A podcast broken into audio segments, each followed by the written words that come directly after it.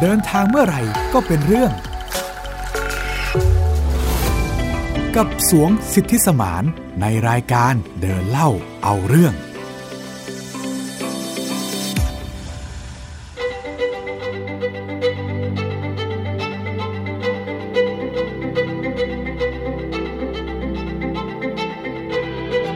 สวัสดีค่ะ ต้อนรับคุณผู้ฟังทุกท่านเข้าสู่รายการเดินเล่าเอาเรื่อง สัปดาห์นี้พบกับหมิวอัยดาสนศรีค่ะ และผมสวงสิทธิสมานนะครับ ติดตามรับฟังพวกเราได้ทาง thaipbspodcast.com นะฮะ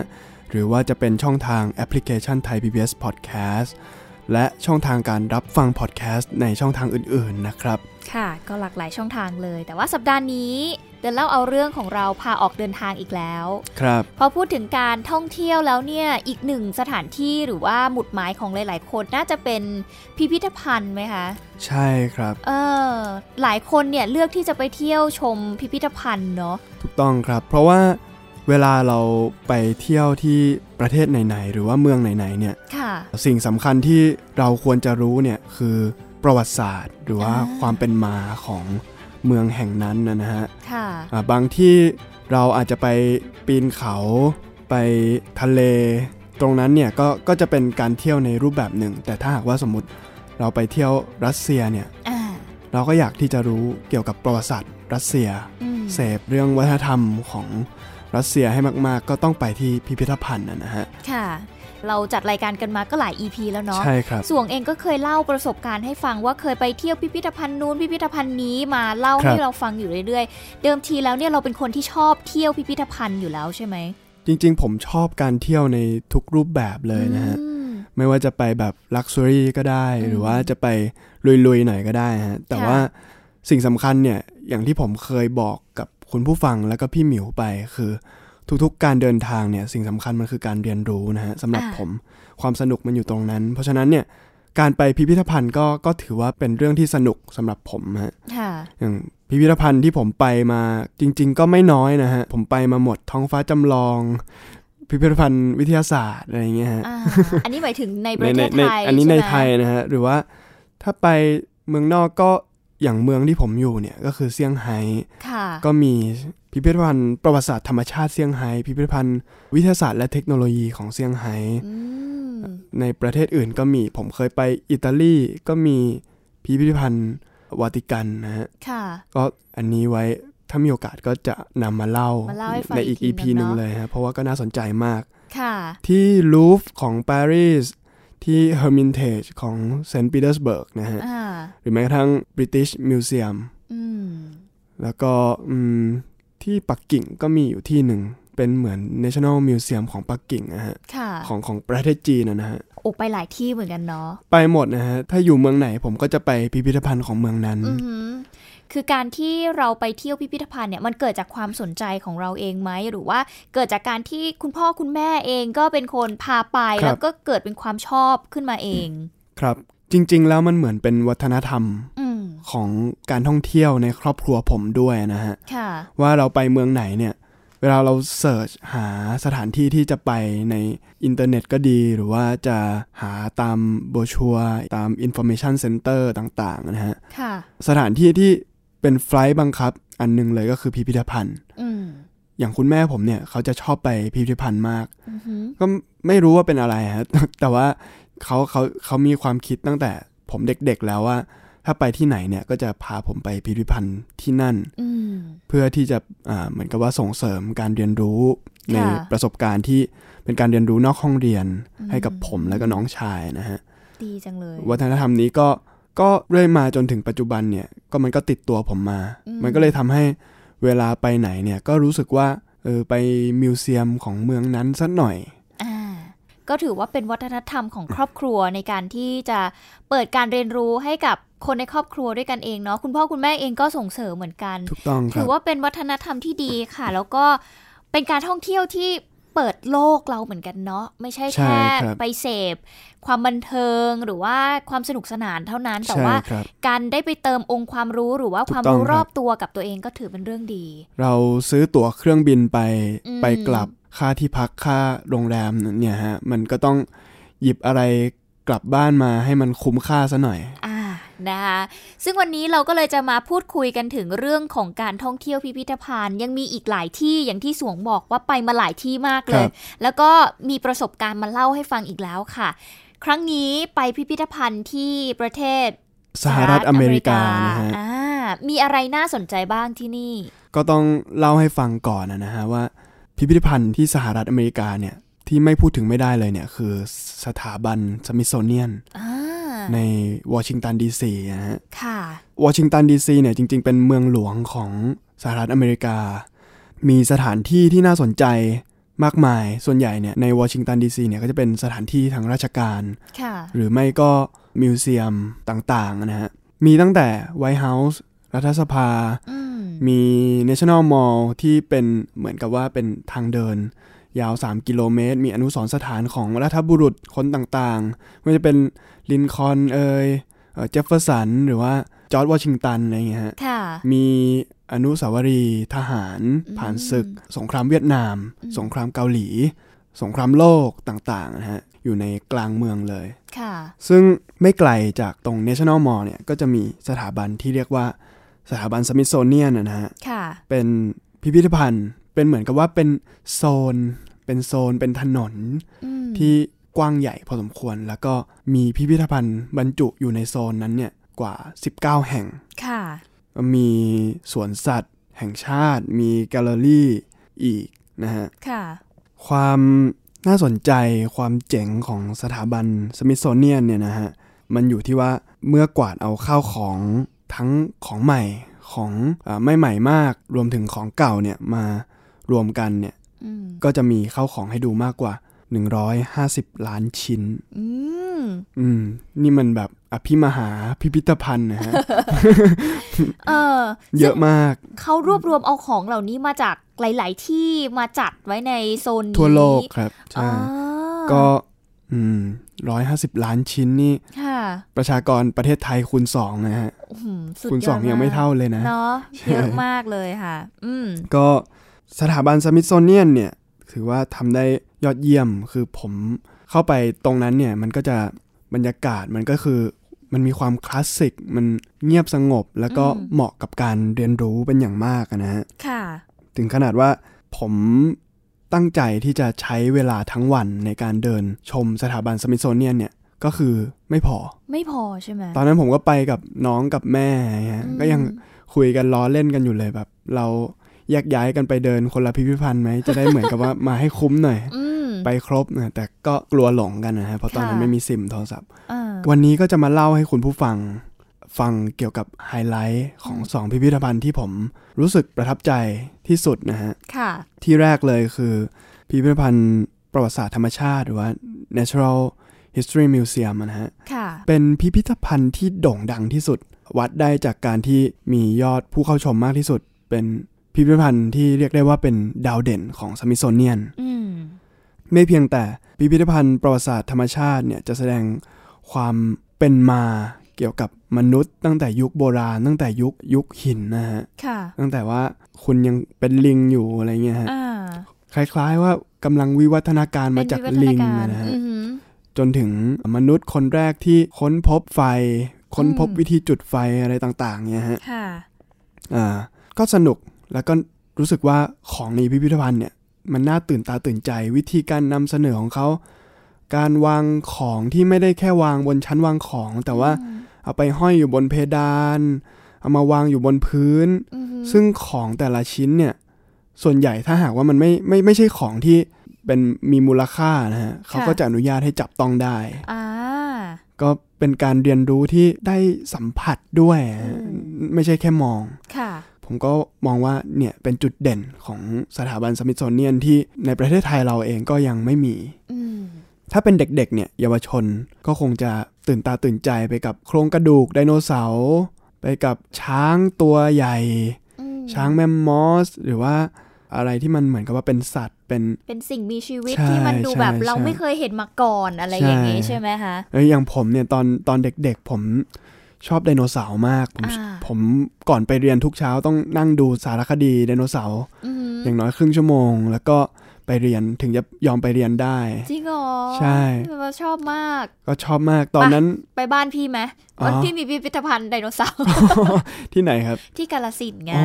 เออ อืม อ่า แล้วยังไงต่อคุณชอบแล้วยังไง ก็ชอบมากแล้วแล้วพอได้ไป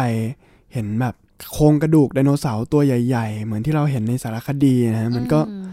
มันเหมือนแบบมันเป็นความฝันในวัยเด็กนะฮะก็รู้สึก ว้าว ชื่นมื่นมาก เลยใช่ ใช่ ไหมอืม ว้าว ถ้าโตขึ้นมาหน่อย ถ้าเป็นคุณคุณผู้หญิง ค่ะ ก็อาจจะไปสนใจเพชรขนาด 45 กรัต อ่า ของที่เคยเป็นสมบัติของพระเจ้าหลุยส์ที่ 16อ่ะนะฮะก็แส ค่ะ ดงอยู่ในพิพิธภัณฑ์ National History Museum นะฮะ อืมแสดงว่าที่นี่คือเขาก็ไม่ได้จัดแสดงแบบแยกสิ่ง เขาเรียกว่าอะไรประวัติศาสตร์ในยุคก่อนซะทีเดียวเลย แต่ว่ามันก็ยังมีแบบว่าจิปาถะห ใช่ ลายๆอย่างที่รวมกันอยู่ในนั้นเนาะ ก็เป็นเกร็ดสาระเกี่ยวกับความเป็นมาของมนุษย์ใน อ่ายุ ยุคต่าง ค่ะ ๆ ตั้งแต่โบราณ ตั้งแต่ยุคกลาง ตั้งแต่ยุคอุตสาหกรรมอะไรเงี้ยฮะ อืม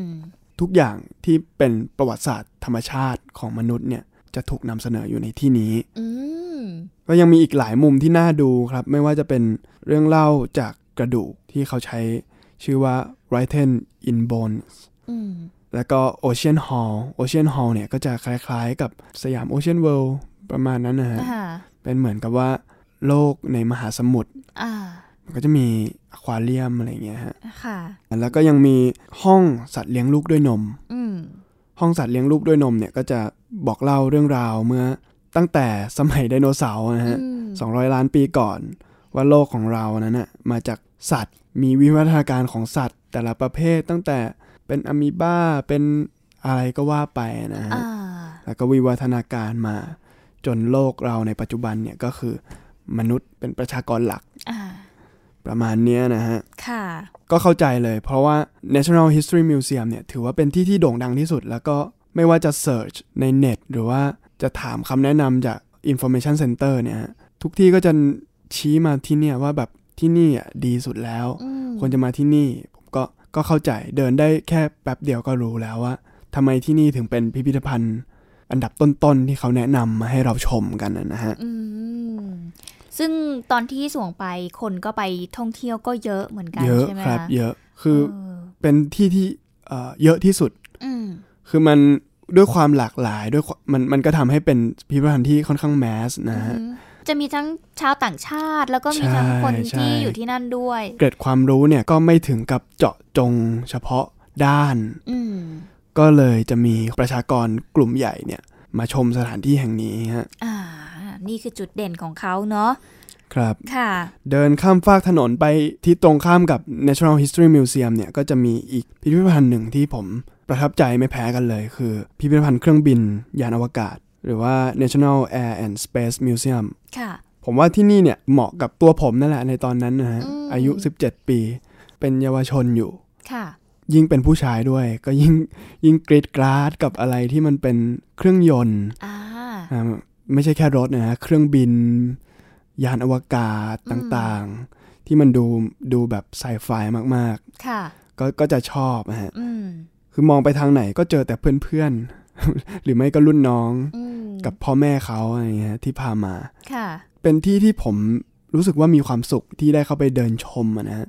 เพราะว่าตั้งแต่เที่ยวพิพิธภัณฑ์มาเนี่ยก็ไม่เคยไปที่ไหนที่มันให้ความรู้สึกตื่นเต้นอะ อืม เท่านี้มาก่อนนะฮะ มันอาจจะเป็นสิ่งที่เราชอบด้วยก็ได้มั้ง ใช่ ใช่ไหม ฮะ อืม แล้วเราเจออะไรบ้างในพิพิธภัณฑ์นี้เราได้เห็นอะไรบ้างคะ ก็ได้เห็นข้อมูลได้เห็นเรื่องราวที่เขานำเสนอนะฮะ เกี่ยวกับประวัติศาสตร์เครื่องบิน เริ่มตั้งแต่พี่น้องตระกูลไรท์นะฮะผู้ประดิษฐ์เครื่องบินที่บินได้ลำแรกของ อ่า โลกนะฮะแล้วก็ลงจอดได้ ค่ะ ไปจนถึงยานอพอลโล 11 อืม หรือว่าประวัติของนิวอัมสตรองที่ อ่า เป็นมนุษย์ผู้แรกที่ไปเหยียบอยู่บนดวงจันทร์นะฮะ อืม มีการโชว์เครื่องบินจำลอง แล้วก็เครื่องบินจริงที่ อืม ไม่ใช้แล้ว เครื่องบินจำลองเนี่ยเป็นโมเดลเล็กๆ เป็นแบบว่าตรงเพดานทางเดินเนี่ยฮะเวลาเขาบอกทางก็จะใช้เครื่องบินเป็น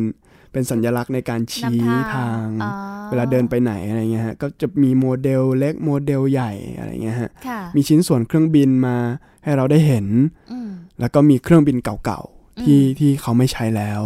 มาให้ พวกเราได้ศึกษากันนะฮะ อ่า ก็เจ๋งครับมีทั้งเครื่องบินของกองทัพอากาศ อืม แล้วก็ยานบินที่เป็นเทคโนโลยี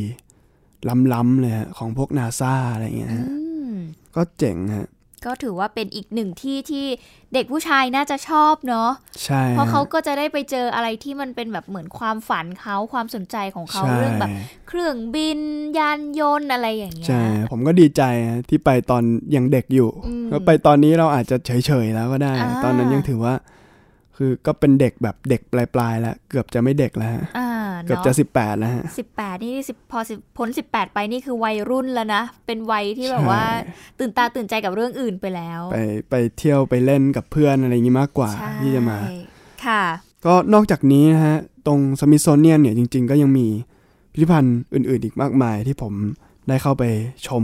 ไม่ว่าจะเป็นพิพิธภัณฑ์ศิลปะแห่งชาติ ค่ะ อันนี้เป็นรีเควสของผมเอง แล้วก็พิพิธภัณฑ์ประวัติศาสตร์อเมริกา อันนี้เป็นที่ที่แม่ผมอยากไป แล้วก็พิพิธภัณฑ์ชนพื้นเมืองอเมริกัน ก็คืออินเดียนแดงนะฮะ อ่า อันนี้ก็ก็น้องผมอยากไป สิ่งที่ผมประทับใจเนี่ยคือได้เห็นครอบครัวจำนวนมากพาลูกน้อย ไปชม ค่ะ พิพิธภัณฑ์นะฮะเด็กๆ เยาวชนต่างๆ ก็เห็นรอยยิ้มที่ทั้งซุกซนทั้งตื่นเต้นกับการได้ชมสิ่งที่รัฐบาลอยากเอามานำเสนอเป็นประวัติศาสตร์เป็นเกร็ดความรู้ ซึ่งพิพิธภัณฑ์เนี่ยก็ใหญ่ใหญ่มากพอที่จะบรรจุความรู้เป็นประวัติศาสตร์ อืม ของมนุษยชาติให้เด็กๆเนี่ยได้ได้รับรู้กันเลยนะฮะ ค่ะ ผมก็มองว่าเด็กๆเนี่ยเมื่อได้เห็นสิ่งต่างๆ ที่พ่อแม่เนี่ยพาเข้าไปชมเนี่ยไม่ว่าเป็นกระดูกไดโนเสาร์หรือว่าจะเป็นเอ่อภาพวาดเก่าๆ เป็นโบราณวัตถุ หรือว่าจะเป็นเอ่อยานอวกาศเนี่ยบางทีมันก็อาจจะสร้างแรงบันดาลใจให้กับ อืม เด็กๆ แล้วก็เกิดการต่อยอดความรู้เหล่านั้น ในห้องเรียนเอ่ยหรือว่าอาจจะศึกษานอกเวลา ค่ะ อีกทีหนึ่งอะนะฮะ อืม ก็ถือว่าเป็นสถานที่ที่ครบเครื่องเรื่องเกร็ดความรู้ ค่ะ และที่สำคัญเนี่ยมันมันอยู่กลางเมืองวอชิงตันดีซีซึ่งเป็นเมืองหลวงของสหรัฐอเมริกา อืม และมันก็อยู่โซนเดียวกันหมดเลย ค่ะ เหมือนเราเข้าไปในสวนสนุกนะฮะ อือฮึ ถ้าเป็นนักท่องพิพิธภัณฑ์เนี่ยเดินก้าวเข้าไปในสมิ t โซเนียนเนี่ยคือสวนสนุก อ่า มันคือสถานที่ที่แบบเราไปเลือกเสพ ได้เลยเนาะ เลือกได้หมดเลยอยากจะไปดูศิลปะ อยากจะไปดูประวัติศาสตร์ อยากไปดู เทคโนโล อะไร ยี ก็ น ตาม วัตกรรม คือมันมีอดีต มันมีปัจจุบัน มันมีอนาคต ม บรรจุอยู่ในสมิ t โซเนียนในที่เดียว ค่ะ ซึ่งนับว่าน่าประทับใจ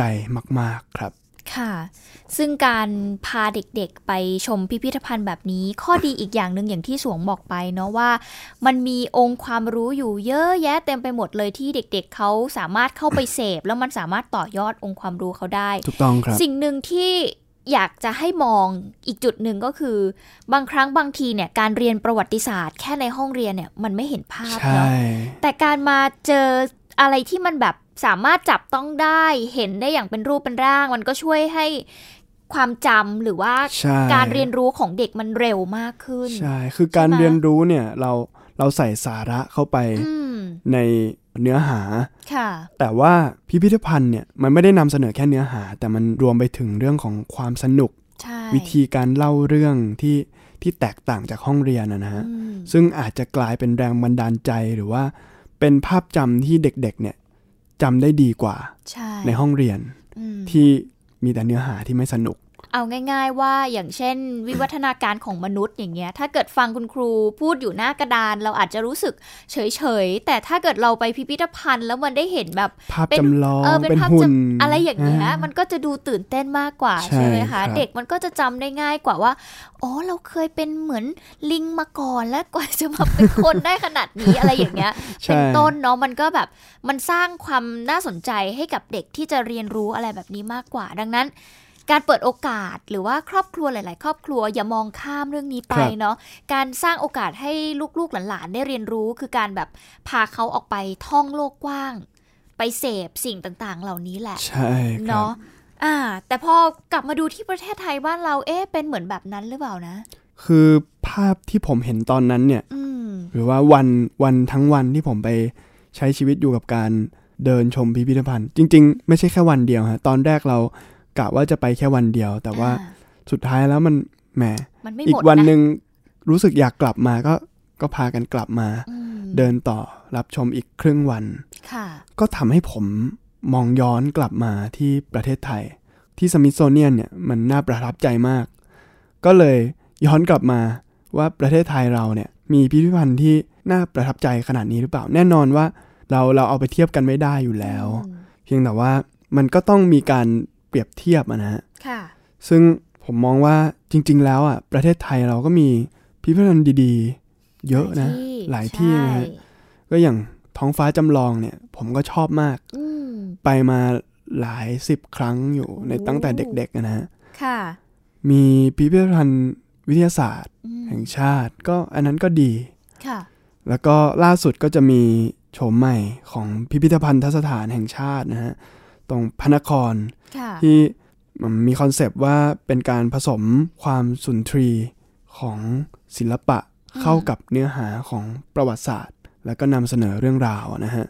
ค่ะ จริงๆ ผมยังไม่เคยไป อ่า แต่ก็ยังคิดว่าจะหาโอกาสไปอยู่เหมือนกันนะฮะ อืม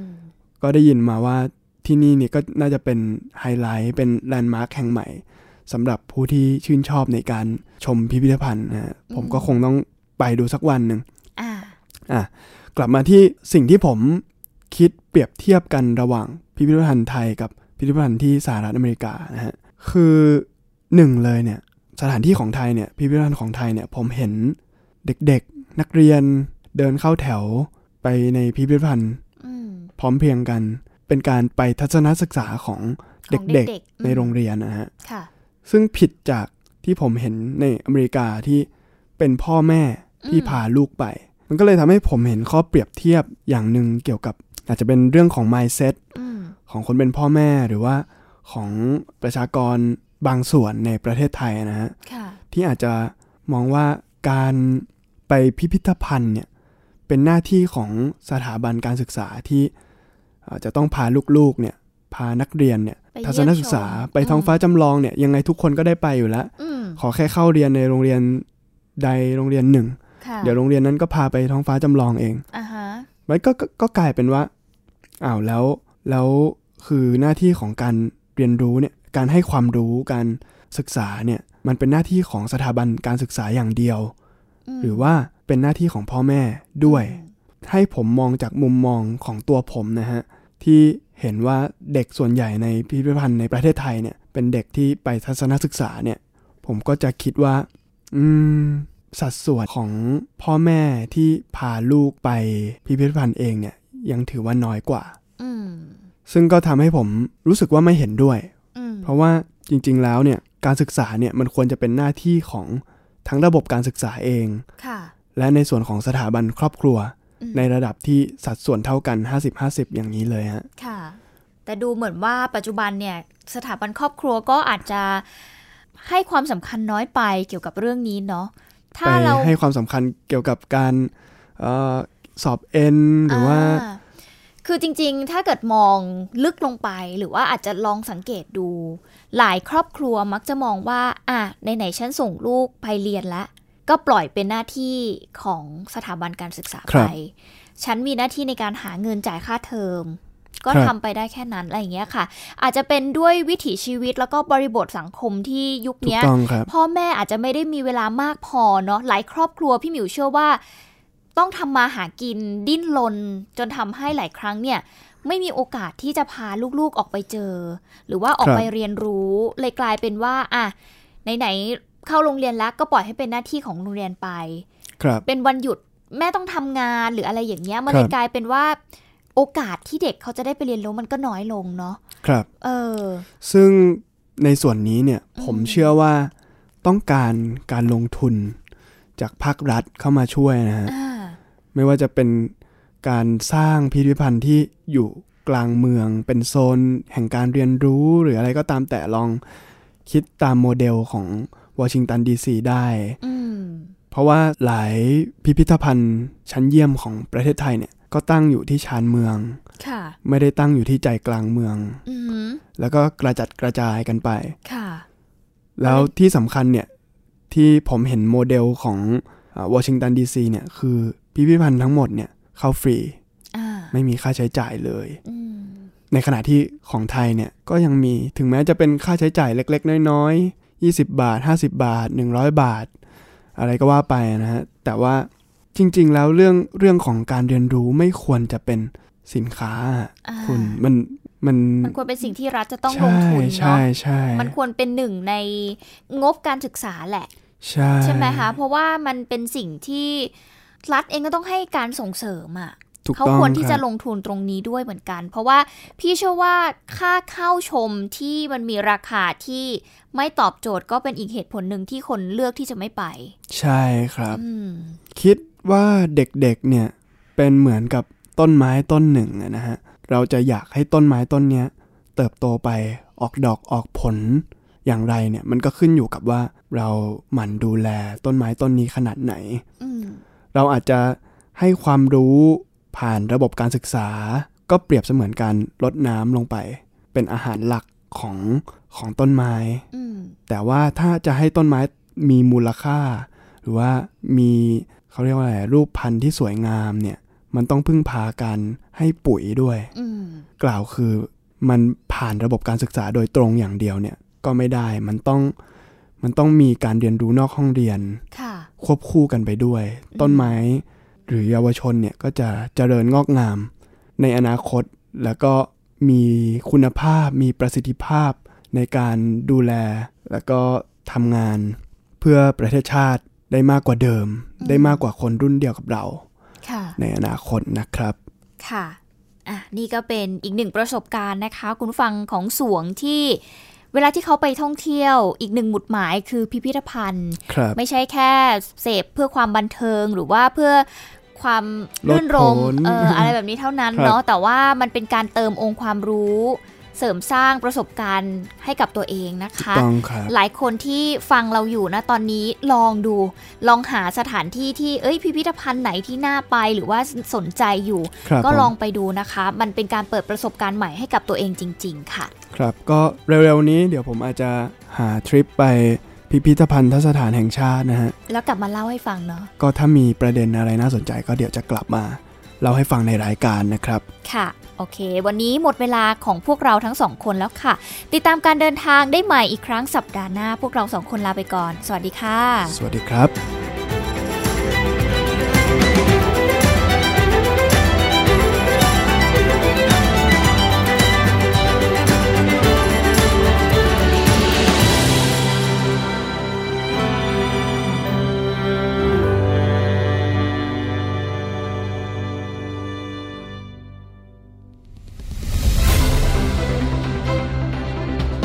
ติดตามรายการได้ที่ www.thaipbspodcast.com แอปพลิเคชัน Thai PBS Podcast หรือฟังผ่านแอปพลิเคชัน Podcast ของ iOS Google Podcast Android Podbean SoundCloud และ Spotify ติดตามความเคลื่อนไหวของรายการและแสดงความคิดเห็น โดยกดถูกใจที่ facebook.com/thaipbspodcast